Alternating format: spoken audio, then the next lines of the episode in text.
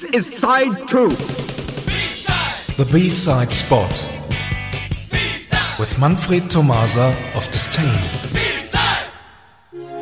Good evening, everyone. For the next four weeks, we are going to present exclusive electro B-sides from Sweden. Let's begin with a band formed in 2005. The name is Ashbury Heights. Oren, what do you know about the band? The main person behind this band is Anders Hagström. He is the vocalist, he is the songwriter, he plays the music and programming everything, and the female singer has replaced over the years several times. Here is a track taken from their 2007 debut album. It's called Derek is a Strange Machine. We were lovers for some time. We went separate ways, that's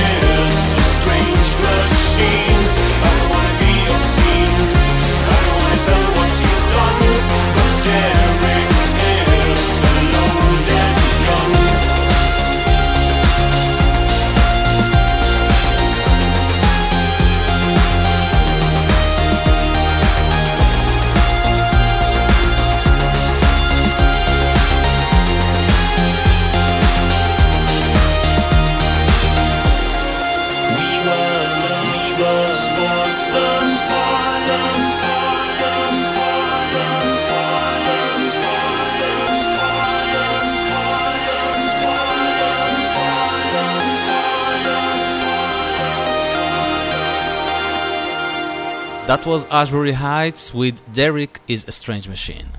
So far, Ashbury Heights have released three studio records. A very interesting topic is that every record is based, like Oren has said, on a different lineup.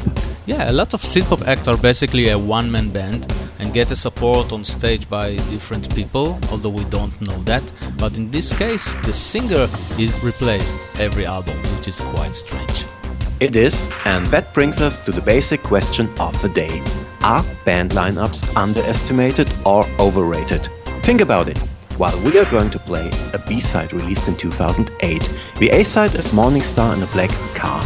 The B-side is called Die by Numbers. Here it is. Thanks for listening and see you somewhere in Sweden. Thank you, Manfred. Bye bye. Bye bye.